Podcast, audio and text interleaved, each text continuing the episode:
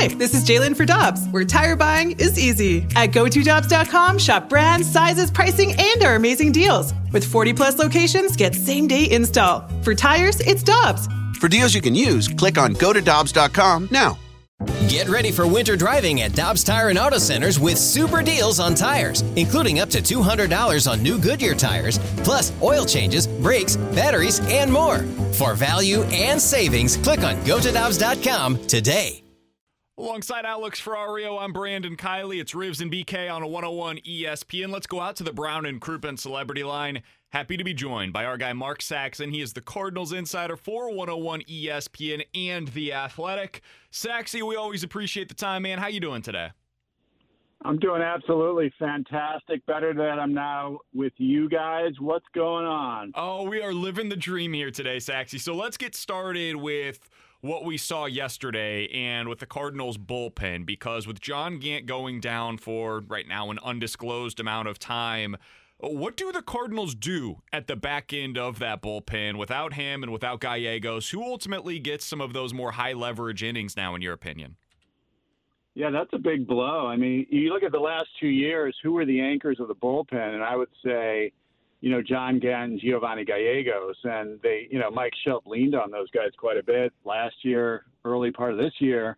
Um, to see him not only, you know, give up games, but also have to leave with the same injury, coincidentally. But um, big blow. Um, I think you'll see Alex Reyes um, pushed into a little higher leverage type of a role. I think, you know, depending what Genesis Cabrera comes out, you know, I know he's okay with the with the hangnails and everything, but um, I think Andrew Miller now maybe becomes the closer. But you know, it's not ideal. What you want is three or four guys who are locked down, and to lose two of them is a big deal. Like within a matter of days, I think that's legit. So, Saxy, with that being said, I'm gonna put you in the position of a Cardinals fan here. Out of these pitchers, out of the bullpen, how many guys do you really have faith in in terms of giving the ball to in big situations?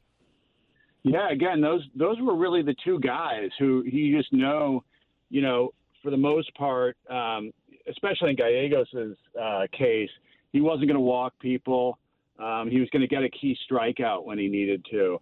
Um, I would say the guy who I'm, you know, interested in seeing more of is Alex Reyes. Um, in spring training, he wasn't throwing 98, 99 miles an hour that we're seeing lately. I think you're seeing a guy whose mechanics are syncing up, who feels good, whose stuff is absolutely electric. And while I realize he's had some stumbles here and there, because of that stuff, and again, everything looking like it's coming together, I think they really need to find out what they have in him because he could be an absolutely crucial piece, you know, going into the, the stretch drive, but also potentially the postseason. Um, when you think about either the possibility of using him in kind of a two inning lockdown role, a Josh Hader type, type role, or as a traditional closer, I would really want to see what he can do in these high leverage situations. And I also think for him as a guy who got shut down by injuries for basically three years, he's probably just, you know, chomping at the bit to get a high leverage role and show what he can do. So I think that's a guy they really need to explore and find out what he can be. We're talking with Mark Saxon, Cardinals insider for 101 ESPN and The Athletic. Saxy, what do the Cardinals do in the outfield now? Because it feels like Matt Carpenter has come back from the dead. He is now going to be your third baseman regularly whenever there's not these double headers every day. But I, I think at least one of those outfield spots is going to be patrolled by Tommy Edman. I think another one right now you would have to say is Harrison Bader's spot to lose. What do they do with that third spot? I think they're going to keep giving Tyler O'Neill opportunities. Um, you know, he is a guy who, if you look at his career, is very, very streaky. If they could get him on a hot, uh, hot streak, I guess a little bit like a Matt Carpenter, um, just kind of the younger version, younger right-handed version of it. When they get streaky, they can kind of carry you for a while, and I, I think they could use that, right? Obviously, um, but uh, you know, as you mentioned, you know, the fact that, you know, Brad Miller has been one of your key guys and, and now Carpenter is heating up, I think they have to leave, you know, Edman in the outfield for the moment because you got to figure out a way to get both of those guys in the lineup. And so now you know, right field becomes covered or, or maybe left field at times. But I do think Tyler O'Neill will get those opportunities. You know, Lane Thomas just really hasn't gotten it going any, with any consistency. A guy I've been wondering why they don't give a look to is Justin Williams, who's hasn't budged out of that satellite camp. Um, I know you all haven't seen a whole lot of him unless you watch spring training games, but um, he's got some real pop from the left side and, and a big arm in right field. Um, and I, I asked Mike Shildt about that the other day, and he said, "Look, we just haven't quite seen the consistency that we need from him." But what, I'm kind of thinking in the back of my mind, you know, you don't need consistency at this point because the she- the season is getting so short. I would want to find out my best 28 guys as I'm thinking about the postseason because – barring a disaster, they're going to get into the postseason. You know, pretty much everybody is in the National League this year. Uh, Saxy, with that, with with Mike Shildt saying that, and I know you know we, do, we try not to read too much in between the lines there, but uh, but is that more Shilty sticking with the fact that they really don't believe Williams is ready, or is that they're just trying to cling on to whatever they can with Tyler O'Neill and Lane Thomas? Yeah, there may be a little bit of the latter. You know, and John Mozeliak really st- staked his sort of support of those guys all off season by by not you know making much of an effort to bring Marcell Ozuna back, not really exploring the outfield market.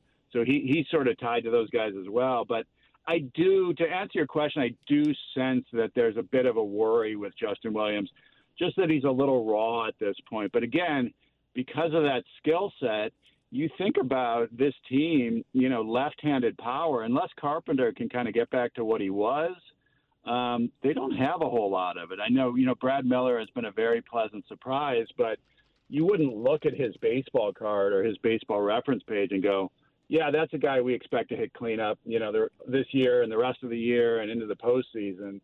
I think you know opposing teams as they're looking at, you know, if we look ahead a little bit to a playoff type series, you know, they're going to look at this lineup and not be terribly, you know, worried about it.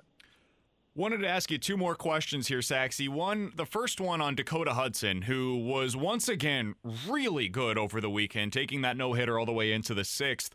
I, I had questions about him coming into the season, especially with the command and some of the walk issues that we had seen from him in the past, leading all of baseball with walks last year. What have you seen from him so far this season, and how I mean, how effective can he be moving forward as uh, he feels like he could maybe even be a two or a three starter in the future for this team? Oh, I would absolutely think that would be his upside. Um, you know, definitely a two. If, if, you know, I think one of the things with Dakota Hudson that you've always looked at, you know, we all see the walks, right? And you, you wonder whether he just throws enough strikes or enough quality strikes. I think with, with the, some of the more analytically minded, people who look at the game, they were a little concerned with the strikeout rate and the fact that he does rely on contact. When you do that, obviously you're bringing luck into play more than, let's say, a Clayton Kershaw, Adam Wainwright, certainly in his prime, would get a lot of strikeouts. The strikeout pitchers tend to be more popular with the analytics crowd, right? But Dakota Hudson, his strikeout rate is ticking up, and I think the reason for that is they've really almost forced his slider down his throat. They like that pitch. Now, he's a little more comfortable, I think, attacking with his sinker and throwing the occasional slider. I think they pushed him to throw the slider more to find out if it can be a strikeout pitch. And I think what we're finding out is that it can. And if he can get that swing and miss into his game, in addition to that, you know, efficient, kind of poor contact, a lot of ground balls, you know, typically leads the major leagues in ground balls, that's really who he is. But if you can augment that with like, you know, that six or seven strikeout per nine rate, you know, that's pretty good. It's also working against lefties. Um, he he had some issues with them in the last couple of years. They had 275 against him in 2018, 260 last year, and now lefties are batting just 125 against him in 2020, and he's using that slider a lot against them. So uh, maybe he's found his out pitch against lefties, which is obviously not insignificant. Uh, Saxy, last question for you because I was reading over on The Athletic earlier today, and your co- colleague, uh, Jim Bowden, said that he would like to see the Cardinals sign George Springer in the offseason. I-, I wanted to get your thoughts on this because we all know that this is going to be a strange offseason for every team with the revenue that teams are not bringing in, but obviously the Cardinals could certainly use an outfielder. What do you think about George Springer as an option for the Cards this offseason? Oh, sure, absolutely. I mean, I love George Springer's skill set. Um, you know, power, leadoff guy. Um, will get on base for you. It, it's kind of exactly what this team needs. I do have to say, BK, you know, I, I'm thinking along the same lines as you. Um, they didn't want to spend a whole lot last off season. And now what's happened since then? You know, what's happened since then is they've had this shortened season um, with no gate. And I don't see that changing going into this off season. Now, that doesn't mean they can't make impact moves, but I just don't see them, you know, signing a three or four year deal for a player that young and, and that high quality. Maybe I'm wrong. Maybe there is a plan in place, but I would expect the impact moves maybe to be, you know, because of the economic situation to be more along the trade trade lines. And that could mean, and I think they're going to have to look long and hard at moving some of this pitching depth for offense. And, you know, maybe it's a George Springer type player on another team they're willing to part with because the Cardinals dangle a pitcher that's so exciting. But, you know, that just may have to be the route they're going to take. But as a name, I really like that in terms of the fit for this team. Well, you're going to have plenty of baseball to cover over the next couple of weeks. We're going to find it all on uh, The Athletic. We can follow you on Twitter at Mark A. Saxon. Saxy, we always appreciate the time, man. Thanks so much for hopping on with us today. All right, guys, take it easy. You're the best. You. That is Mark Saxon joining us here on 101 ESPN.